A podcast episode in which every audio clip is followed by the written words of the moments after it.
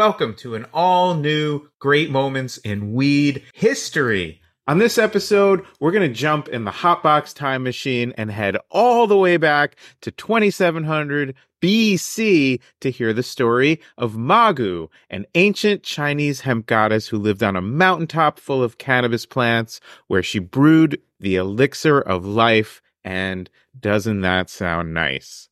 My guides for this trip are Christina Wong and Wendy Zeng, two chefs, culinary cannabis creators, and the co-hosts of Mogu Magu, a culture, food, and cannabis collective exploring the Asian immigrant experience. Christina pitched me the idea for this episode when we were seated together at an industry breakfast in Las Vegas. And I gotta say, before the coffee arrived, I was pretty much all in.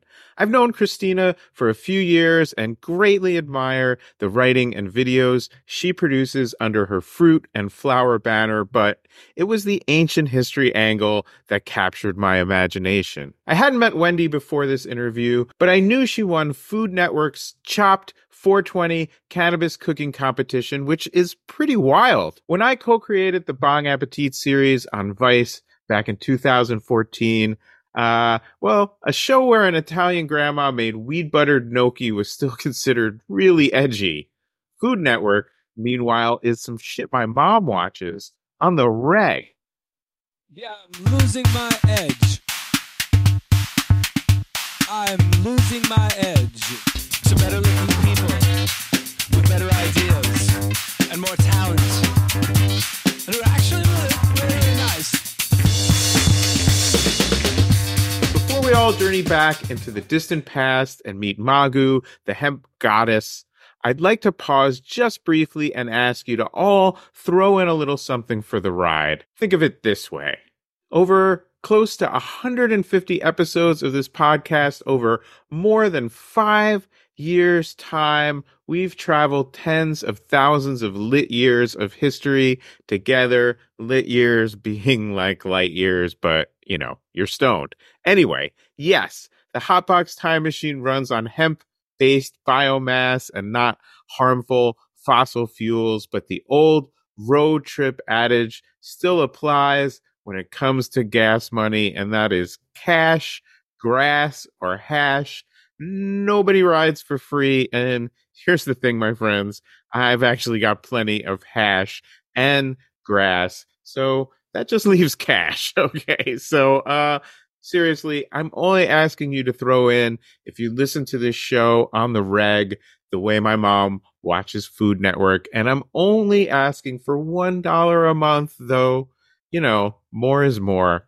And I'm only asking because I want to keep making this show, and the coffers have been a little light lately. So please, at least check out our Patreon at greatmomentsinweedhistory.com and see what you've been missing in terms of bonus content and secret sessions and whizzle wuzzles. And maybe you want to get a signed copy of my book or, you know, put five on it. Anyway, let's get ready to meet Magu. I've got a nice fatty J rolled up and ready, but wait, I'm hearing that you, yes, you are saying, all right, I'm a little lit, but we're going back to 2700 BC. I got to be a lot more lit than I am lit already. And that's an easy problem. As you know, you can probably say it with me. All you got to do is hit pause and chill. And you can use that time at your leisure to roll yourself a joint or to split a blunt or to pack a bong or to endabulate a dab or to make yourself some nice hemp tea like the deity herself might do. Anyway, you slice it when you hit unpause because you're lit and ready to roll. I promise you this. We'll all be lit and ready for another great moment in weed history.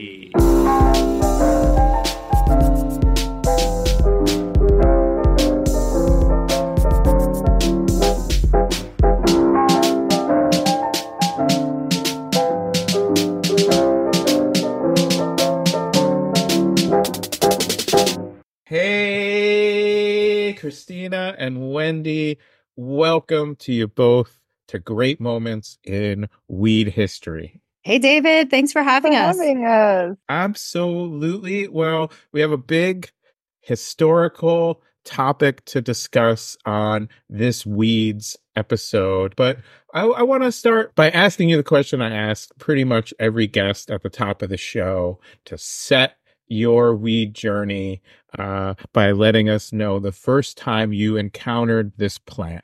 Oh man, I guess I'll start. My my first encounter was in high school and I was dumb and I didn't know anything, but I was friends with all the stoners at the rival high school and of course my crush was there and all these cute guys and they were always smoking. And I didn't really partake myself, but one time at one party I was like, "Okay, I'll try it. I trust I like I trust my friends." And that led to me not touching cannabis for maybe the next 20 years of my life because I was dumb and I had a huge bong rip and I was throwing up for like at least five hours. And so that scared me. And my thought was like, okay, this isn't for me. My body doesn't agree with it. I will just stay away from it. And it wasn't until I got a job in the industry and it was newly legal that I had safe access and people to teach me and give me product and tell me, teach me moderation that I suddenly felt comfortable again. And then when Wendy and I met and we started getting high and just consuming and eating great food and talking, like these magical things started happening and unfolding for us. Well, I'll just quickly interject and say I can personally still picture the purple plastic graphics bong uh, that that that did me harm uh, uh, uh, the first time I ever took a bong hit, and I could close my eyes and see that little Joker logo uh, uh, haunting my nightmares that night. Wendy, was it love at first toke, or was it a rocky road? I would say it was probably love at first toke. Similarly to Christina, it was also boy crush incentivized. I never heard Christina articulate the story, so I didn't realize that like both of us were like you know crushing on these stoner boys. There was this guy in my art class some people nicknamed him the muffin man because he would make wee muffins to bring to school and i just you know thought he was so cute and we and one day after school you know we were hanging out and he uh showed me how to smoke out of a pipe. So i think maybe that's why it wasn't like as intense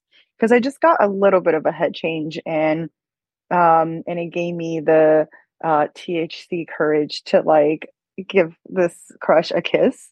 And so it was it was like a little bit of that awkward high kind of kiss, but it was still mostly pleasant. So I had a pretty good uh, pleasant an intro to cannabis and since then I have always consumed throughout college and I didn't really think about having a career in cannabis, but I definitely thought about having a career in culinary arts. So I was hosting dinners um because that's kind of how I grew up too is you know going to family dinners every weekend and when me and my family moved and emigrated from China to uh, the US we kept that tradition alive so just always seeing that my family um, bringing each other and communities together through food. It's something i just you know was not naturally modeling after and then when you interject cannabis in there you know it's just a even more magical vibe because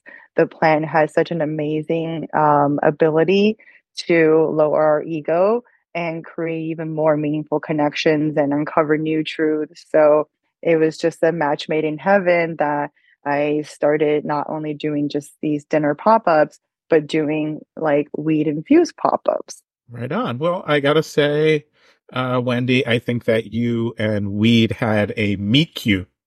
Is how I A meet cute. That's adorable. when do these two stories intersect? How how did you come into each other's orbit and and and what came out of that uh connection that you made? We met on instagram actually. I was chef crushing on wendy. We were both invited to participate in this um cannabis chef cook off, a virtual cook off um, on Instagram. And Wendy had previously won her round uh, before, and then I was competing. And I was looking at all the other people who had won before, and she was one of them. Hejin, Big Bad Wolf, and I and Monica Lowe, Sue Weed. And I was like, who are these badass Asian women like just kicking ass at like culinary cannabis? And the cool thing was because of that, it connected all of us and we became friends. And Wendy and I just also happened to live near each other in Los Angeles, which is the holy grail of friendships because LA's so big, you want friends who live nearby. And so we just started hanging out and just getting high and eating hella good food. And then, like, just everything just started pouring out and the emotions and the connections. And like, Mogu Magu was born. We really supported each other um, through these sesh where we eat a lot of really great food, unpacked a lot of our family trauma and our relationship with um, people in our lives and relationship with work, money, all of the things that really needed to be re-examined. We did that together, and it was so beautiful to uh, go through this journey with Christina um, from a perspective of being a um, Asian immigrant woman or being first gen. You know, it's we are very we have very different backgrounds, but also a lot of shared experiences. Yeah, I wanted to ask about that. You know, we're we're going to tell a a story in this episode about um, sort of the deep history of the cannabis plant in Asia um, as a medicine, as part of folklore, as you know everything that we look to the plant for now.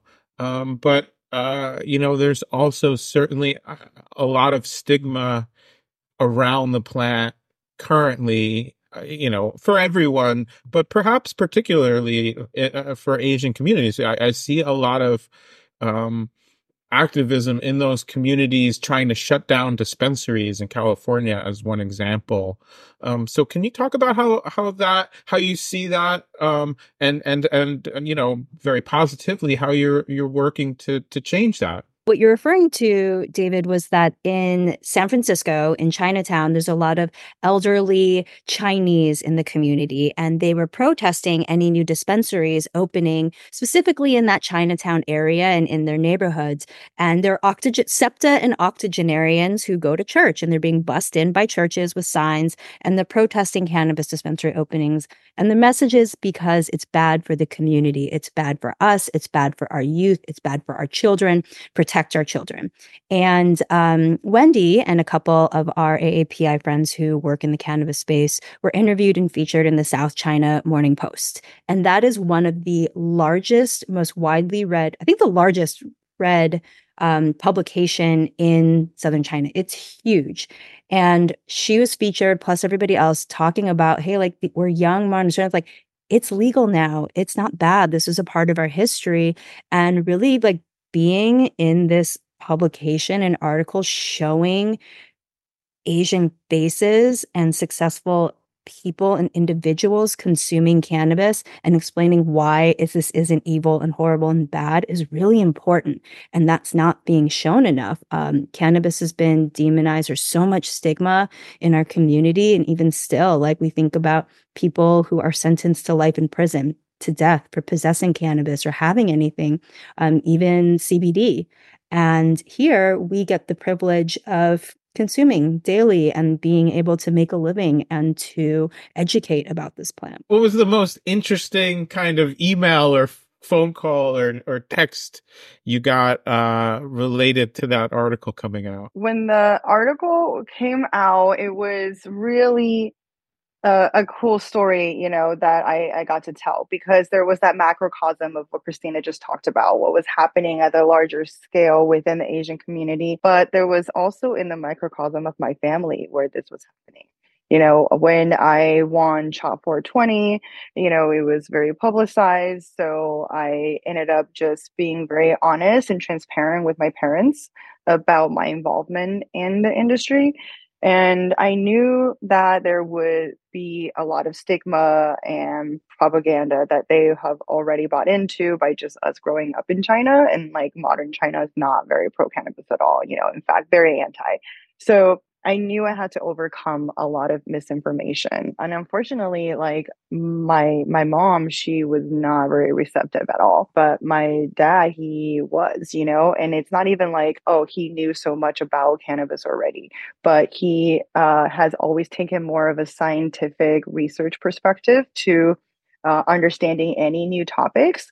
So he actually went and read a bunch of research papers across different universities and was like, hey, just so you know, I don't have a problem with this because I'm learning and reading about how there's actually a lot of um, uh, benefits to this plan, you know, to so many people's lives, and that there is still so much more research to be had. Uh, whereas my mom, she kind of just refused to listen to any new research. You know, I could just see how much uh, fear based thinking there was. So I'm just trying not to be so held up on the outcome of her accepting these things, but continuing to show up and do what I do. Um, and it just, if anything, that lights, lights more of a fire under my ass to um, make this kind of information more accessible to the Asian community to reclaim our birthright to this plan because it is actually founded and has its roots in China. And I think Wendy and I both met at a time in our lives where like we were both going through a lot of growth and we found the healing presence of cannabis. It healed us. It continues to heal us. And just sitting and being high and having these conversations and sharing these comforting familiar meals was profound. And so we said, we're like, well, how do we do this with more people? And how do we invite more friends? And so we just invited friends over for Hot Pot. And that turned into a big thing. Was that a weed pun? Can't let them slide by on this program. There's, I'm not pun shaming you. Uh, this is the this is the, the, we, the water we swim in here. We put the pot in the hot pot. Yes but the the beauty of that was like we realized we're like oh wow like we're combining cannabis and our culture and food in a way that people haven't seen before. And so that led us into creating mogu magu an aapi culture food and cannabis collective. We discovered a taoist deity of hemp and we're like what is this? Who who is magu and who is this character? And we really just started pulling at the thread and became obsessed. And we found that we're like, holy crap, our Asian culture has a deity, a goddess who celebrates hemp and is celebrated for longevity and as a protector of women. And she's celebrated for healing all of Asia. How do we, as modern Asian American immigrants, learn from this story, learn from Magu and these stories that were told about her to reclaim cannabis as part of our healing journeys and to help others along the way. Well, we're gonna we're gonna have to jump in the old hotbox time machine and head very far back, pretty much as far back almost as I think we've ever taken the hotbox time machine on this show. Uh, but I want to interject one one thought. Um, uh, Wendy, I want I just want to thank you for sharing very personal things, and and I think it resonates with a lot of people uh, who have had that dynamic. And I just want to share that uh, my uh, own mother uh, certainly began to change her views pretty radically about cannabis when it became my job and means of supporting myself. So uh, that definitely helped. But it was only just very recently that I was able to, in essence, um, you know, without divulging anything uh, on, on, anyone else's behalf, but uh, someone in my family needed medical cannabis, and I was able to go with my mom and be the conduit to the plant and have her see firsthand how helpful and medicinal this plant can be.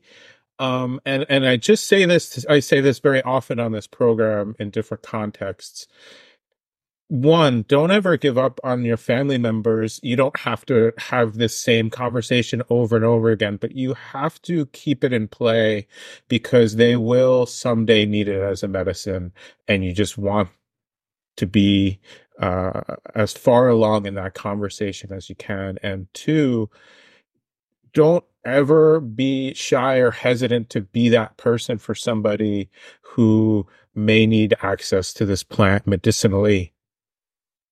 Uh, just showing up with the plant or a gummy or whatever you think is going to work best is, you know, a huge thing that you can do to help somebody and you just don't ever want to look back and think i should have spoken up. You know and the only other thing i can say wendy you know just being uh you know a bit you know my my a bit for i've had parents a lot longer than you have let me say let me put it that way is consistency goes a long way um when somebody realizes that you feel and believe the same things five years later, 10 years later, 20 years later, they're just going to see it a different uh, way. Um, that all said, uh, let's, how far, first question, um, how far uh, back are we? I, I will say one thing. I, you know, I know there's a lot of scholarship that believes perhaps the first cannabis plant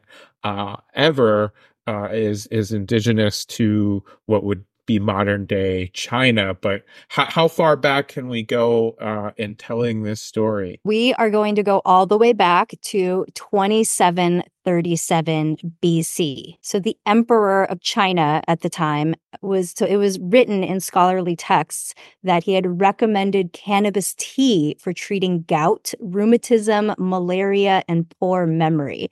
Um, and then before that, they even found symbolic writings from an emperor around like 2800 BC that created the first Chinese letter for hemp. And it's a pictograph that looks like two cannabis plants or hemp plants hanging upside down underneath the roof. And that is the character Ma. And that is the same character that shows up in Magu's name. So Ma and Gu means aunt or maiden. So she is the hemp maiden or hemp auntie, which is really how Wendy and I see ourselves. We're the weed aunties. wow. Well, first I have to say, so the symbol is the plants hanging upside down from a roof. So that is very evocative to me. And I know to a lot of people of uh, cannabis drying. You know, when I've been on farms at harvest time in Humboldt County, there's pretty much a, a cannabis plant hanging to dry anywhere uh, that there's space. And, you know, that shows a sophistication about um, the preparation of the plant. You're viewing a plant very differently if you're looking at it as, oh, this is a plant that grows in the ground versus this is something that we carefully harvest and hang and and dry. And then I did want to say, I do believe the emperor uh, may have been three for four uh, out of uh, those me- medicinal uses of cannabis. Can you run them back for me one at a time? It was gout, Check. rheumatisms, Definitely. malaria, Yep. and poor memory. I don't know that cannabis fixes. well, I, I depends on the strain.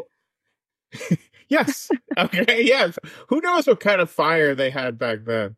Uh, weed so good you remember stuff. Uh, where your keys are and you know what what keys are. So, well, this is this is fascinating. When did- when did you first kind of get on the trail of this story, and where did you seek out more information? we were just having a uh, gathering with our other peer weed aunties who are also of Asian backgrounds, you know, and I think this character just came up in conversation. And then um, we were like, well, we got to look into this. And the more we read about this figure, which, you know, there's a lot of divergent stories within that too. Um, you know, she is the goddess of longevity. So there's definitely this, um, you know, this emphasis on elixirs and plant medicine kind of helping to uh, keep the longevity and the youthfulness of somebody. Um, and so we dug a little deeper of like, well, where deities, usually deities come in sets, you know, when you think about like Roman Greek mythology, all those deities comes in like a whole slew of people. So Magu is no different. There's a lot of deities within Taoism, And what was cool is Magu led us down this path of understanding Taoism even more, you know, and that was, and I started learning parts of my culture that I have never known before that I felt such resonance with. Growing up in China, I always felt like it was so patriarchal and did not uphold feminist values and and and it was just uh, a little bit of a disconnect between me and my culture and so it was so wonderful that Magu led us down this path where I was discovering parts of my culture that actually celebrated women's contribution to society, that celebrated women's ability to be in nature and be, um, you know, so in tune with nature that she's using the plants that she forages on this ancient magical mountain to heal the sick and the poor. Go figure, right? Go uh, like through cannabis, it's leading us down to these um, really wonderful values that are just waiting for us to kind of re- reclaim and rediscover about our own culture. And we went down this path because we were Googling and looking for information, and there, there, it's just all over the place. There's, you know, people are writing, there's some historical texts that are cited. I mean, but again, everything is hearsay. And so we asked a friend, we're like, hey, can we who she's an expert in East Asian art, art, and artifacts. And we're like, hey, would you go down this path with us? And can we go through and find Magu through ancient ancient Asian art and see like what can we find? What are the themes that we see? And so we did that. And we turned that into a salon and art exhibition. And what we realized was there was all this really beautiful art depicting Magu um, and as a goddess, um, also in her mortal life as well, that tells her story. And we very clearly see in the backgrounds the hemp plant is very much featured. She is often carrying um, flowers and fungus and plants that she harvested, foraged from the mountain to bring down to brew and make elixirs of life and potion. Um, and what we found happened was there was a lot of this really beautiful art and storytelling, mostly in um, China, but she also shows up in Japan, in Korean, and also Vietnamese mythology and history as well. We found all these beautiful depictions and art of Magu in ancient times, but then what happened was in 1966, there China had a cultural Cultural Revolution that wiped out most of the traces of Magu, destroyed all the shrines and the temples that worshipped her, and only one survived. So, looking at all of the past stories and depictions, there's not a lot. And the ones that were created were mostly through um, male scholars and the male gaze. And so there haven't been new art and new stories through a feminine gaze. And so that's what led us into creating this and wanting to know more about Magu. So in Chinese, you actually don't like a lot of people don't really distinguish between cannabis and like actually harmful drugs. Everything is just called drugs or poison. Like the direct translation of smoking weed is to 吸毒, which means inhale poison. So when you grow up with that kind of language, it really creates this like such a deep fear of the plant yeah, I, I think the, the, the interesting thing when you look at cannabis prohibition, the history of it from a global perspective, you have governments and authorities of every ideological bent severely prohibiting a plant that is clearly medicinal, that is clearly beneficial. In the United States, there's a deep history of racism to that, but that is not the case everywhere there is cannabis prohibition. In very homogenized societies you see uh, very intense cannabis prohibition. You see it in fascist governments you see it in communist governments you see it in hyper capitalistic governments you see it in dictatorships. And i think the common thread is that this plant causes people to question authority.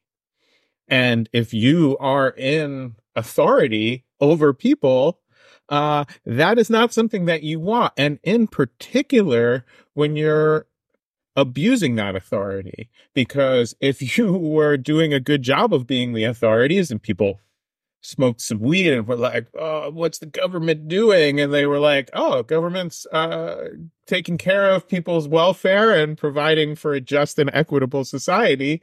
I don't think they'd be so upset about it. And going along with that is this need to erase the history of cannabis because this plant has so clearly been an ally to humanity since the dawn of time, predating history. And so that all has to be erased. And, and, and in the case of these destroyed temples and holy places and artwork, um, quite literally destroyed. But, um, I did, uh, I believe hear that one, uh, temple site. To this day the still exists and i would love to know more about that site. What you're saying is absolutely correct and and why we are trying to retell magu's story is because we forgot how important this plant was in our history in our culture.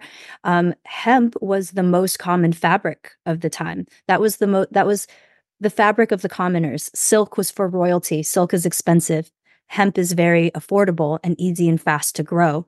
And so in China, a lot of this hemp was purported to grow on Mount Tai, um, which is where Magu is often depicted. Mount Tai is one of the largest mountains in China, and it supposedly connects the heavens and the earth. And it's one of the five sacred mountains in Taoism. And so there is the one remaining um, temple to Magu. And it's called like Magu Mountain. You can see a review of it on TripAdvisor.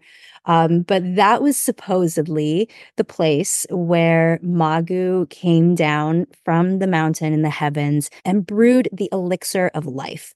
And so you can still go there. There's a lake and a little statue of her, and fishing and hunting are prohibited in that area because they said that Magu did not want to see others being cruelly killed or injured. Wendy and I have been talking about, we're like, we'd love to do a excursion there and go check it out. Um, and David, just to circle back on the excellent point you made about like the different expressions of prohibition based on you know different political regimes it may be different expressions but there's that common thread and that's i think exactly why taoism is not as um, touted and like passed along and amplified the way that say confucianism was. Because you know as i was digging into this uh, wonderful way of thinking um, and i was like this is so cool. How come we are hiding this rich art and people oriented feminist valued part of our history in favor of this, you know, uh, very patriarchal one that I do not resonate with. And you know, and then here, and then all of a sudden it becomes so clear it's because Taoism preaches about decentralizing power, you know, and whereas Confucianism is all about the centralizing of power, especially um, within the male leader of the family or the unit or the community or the country. This is far from the first episode of this podcast where we've talked about cannabis and spirituality in the ancient world. And just as prohibition comes from many different angles, uh, we have discussion of cannabis in the Hindu tradition uh, through uh, Shiva, among other uh, stories found in in those ancient texts. There's an, an entire episode of our podcast about uh, cannabis in the ancient world through the uh, Judaic tradition and later uh, a, a, separate episode about and just don't at me just listen to the episode. If you're gonna at me you gotta listen to the episode first about jesus and cannabis. Um, and you know central in all of these stories is i think another aspect of this which is you know, when we're talking about spiritual authorities, when we're talking about religious authorities, um, we're talking about dogma and, and a hierarchical system put in place to manage your spiritual experience. And what's pretty common with cannabis as an aid to spirituality is that in is that it engenders a direct connection. There's this saying, don't don't confuse the finger pointing at the moon for the moon. If we think of our spiritual connection as the moon in this analogy, uh, cannabis allows us to look right at the moon and, and not to have uh, that experience middleman and interpreted for us by uh, clergy and text and uh, hierarchical organizations and sort of ingrained traditions. Um, and that's frightening to the authorities uh, that want to, in essence, uh, these these are the views of me myself. uh, by the way, I guess as I. I, I, I, I, I'm speaking like, of course, everyone sees the world the way I do, not implying that. Um, and you're free to weigh in or just let this one pass. But this is my own sort of, of, of view of it. And I think it's something that people, you know, lots of people, um, smoke weed and they like it and it, it, makes them hungry and it makes them laugh and they go on about their business and that's great and it'll be there for them when they need it as a medicine. Um, but the people who listen to this show and the people who are guests on this show um, something about this plant really called to us deeply. Mm-hmm. um, and i think that it always has a spiritual element however you define that word. Um, and and and so what is in in China or elsewhere, um, are there uh, people still actively? Um, I don't know if worshiping is the right word. What what what is the current state of play for? not, not, nothing I say is going out how I want it to sound. Like, like how does how does Magu show up today still in yeah. modern age? Got you. Yes. You know, I I'm actually curious. I would like to know more as a Asian American who grew up here. I I don't have a lot of information. I would love to know more and part of this exploration is we get to piece it together. I think like what I've seen is that Magu is often there for like birthday wishes because she's known as like the protector of women and a celebration of longevity. So it's like, you know, Magu sends you birthday wishes and wishes you a, a long life. But all all traces any anything I see about Magu in like modern Asia, the cannabis is really erased. Yeah, I think we definitely are privileged being over here because even me being a immigrant right now, so my, me and my family moved here when I was like 10. Even now, I always have this fear. I mean, I, I mostly ignore it, but the fear is real because the threat is real. Anybody saying something negative about the Chinese government or anything that's not part of what they want to promote, like you do have this real threat of, um, you know, being disappeared. Like that's how it was explained to me since I was a kid, and that like, hey, don't say certain things out loud in public because you're going to get made disappear. So it is a very real thing, and it's something I have to navigate and do mental gymnastic on all the time of like of being an advocate, you know, knowing I do travel there and that I do want to uncover these things. Um, but that thread of even worshiping or researching or uncovering some of these history comes with its own risk.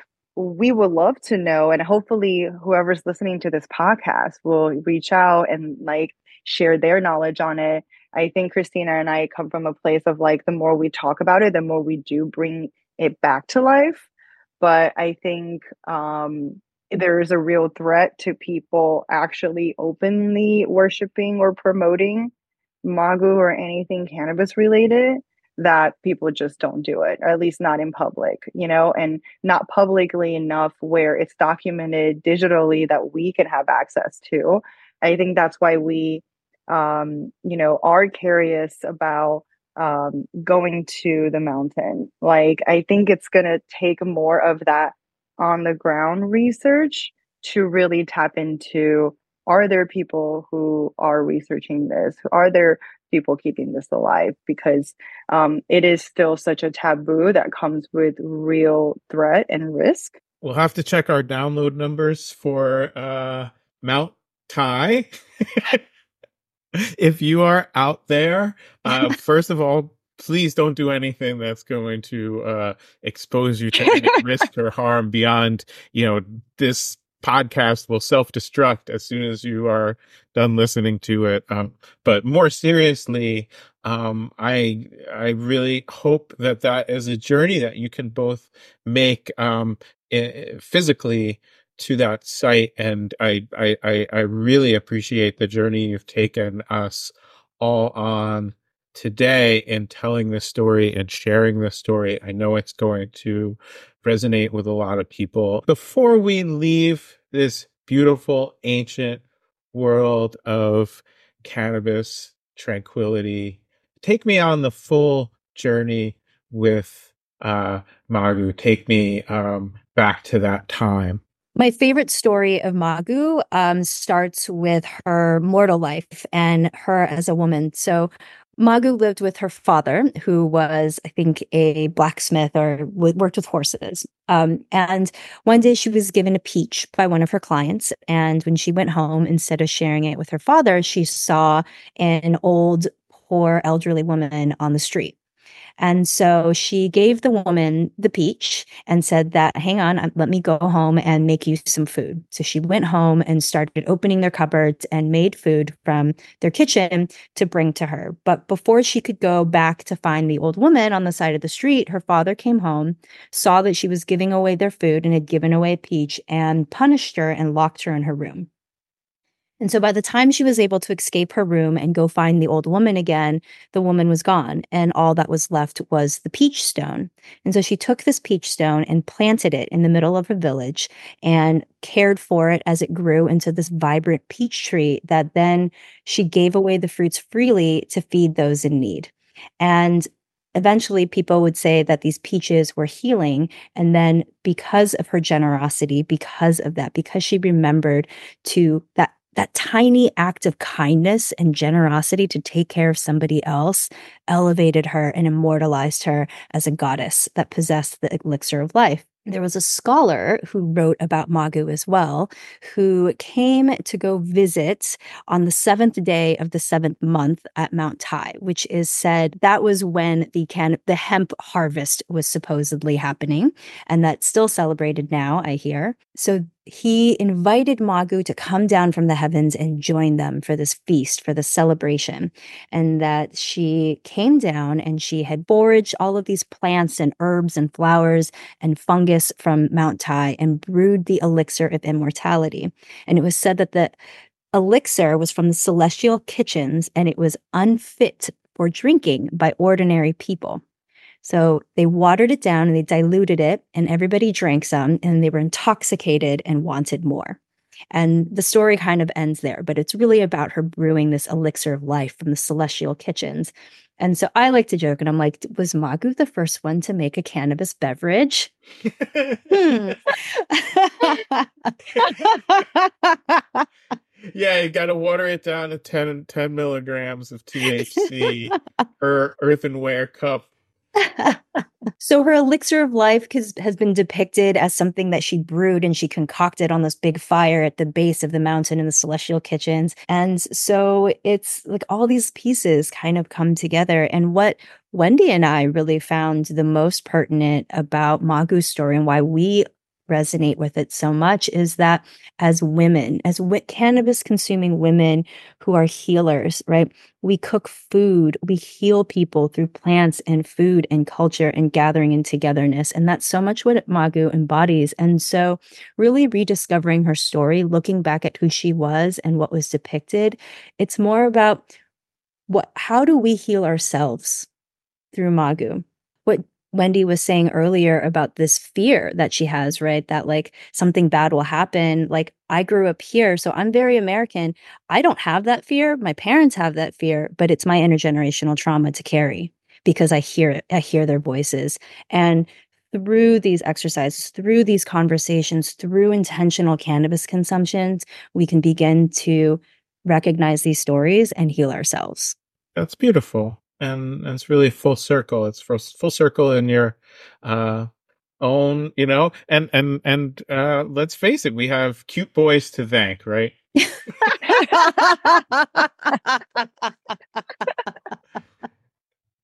like where all things start.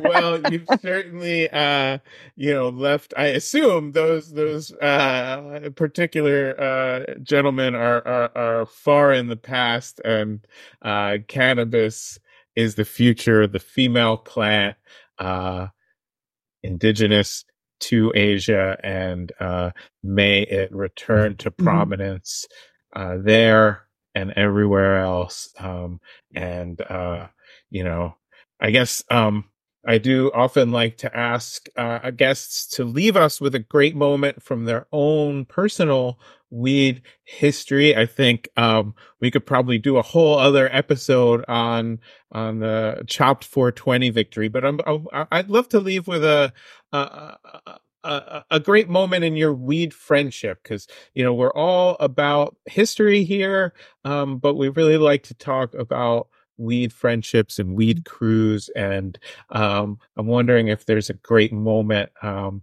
that you share, uh, Wendy, maybe that you could leave us with. Man, it's so hard to pick one. Can we talk about your dad? Yeah, actually, that was very healing. So, I mean, in general, our Mogu Magu gatherings are so healing because I've never had Asian friends like this. So, all of our gatherings are so magical to me because I'm finally seeing a community who look like me, who actually reflect my values and how I want to live life. Um, but what was really cool was um, this past year um, in 2023, Christina and I um, produced this uh, art exhibit uh, with our friend who's a, a East Asian art um, expert. And I did not expect my dad to be down to come, but he was already visiting me um, during my birthday. And I was like, hey, do you want to stay an extra couple days? Because I'm putting on this event. It would be cool if you can come check it out. Because I I think that, you know, as much as I can describe to him or describe to anybody what we're doing, you don't really get it until you are there because those visuals, those that experience, it's something that doesn't exist. It's so unique um, what we put on together, and and it's not even just us that's making it unique. It's that community coming together that's unique. This event at the Aster Hotel uh, was in the middle of Hollywood. It's this beautiful members only like hotel, and you walk into this beautiful lounge room full of very artistic furniture, uh, very vibey and plants everywhere. And we also had uh, life size cutouts from this Magu um, uh, like photo series that I helped to uh, creatively produce. And it was basically taking an inspo from those uh, scholar uh, scrolls where you often see male scholars imbibing in the garden. It's just like a big trope in East Asian art. So we wanted to turn that up upside down on its head and have a female photographer depict us um, as modern magus smoking weed and imbibing in the garden, but all having our own expertise. So, uh, like for example, I was um, uh, cooking with a wok, but there was this like billow of smoke bomb coming out of it. So it's very fantastical, very modern, very edgy, and uh, and when you walk in, there's um, you know just the like coolest creative Asians. And then there was a grilling of food and really tasty um, mushrooms and uh, duck and all kinds of sauces. And and then there were people um, you know kind of smoking uh, in different enclaves that we created. There was uh, Mindy 420 who did the um, cannabis inspired henna so it's just a visual eye trip. Oh, and also tea ceremony was happening too. There's mushroom teas, but there's also like non-dosed, uh, really high-end premium teas from our friends at Standstill who did like tea ceremony for everybody. So it's just like you go to all these different booths to experience Asian culture and you see cannabis and sometimes also mushrooms um, very seamlessly integrated in these cultural practices. And and you know I, it was so cool for me i think also for my dad because in that moment i think for him he saw that this is the american dream you know? It doesn't have to look like your asian kid being a doctor a lawyer or whatever. And it could look like your immigrant daughter is changing culture. It's pushing american culture along because we're not on the fringes. We're ingrained and we're creating new narratives and we can be at the forefront. And so I think it was really cool for me to have my dad witness me doing that and fully seeing me in that light.